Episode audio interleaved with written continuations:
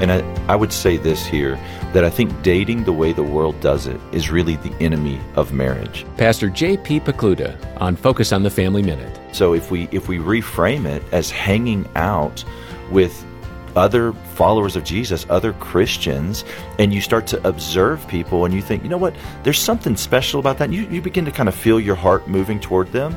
And but you but you and you know about them because you've hung out for a season, hey, they really are following Jesus.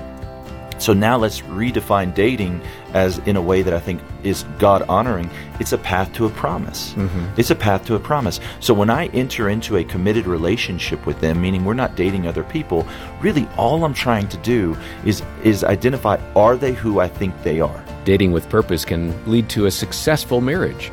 Hear more insights from JP Pokluda at FamilyMinute.org.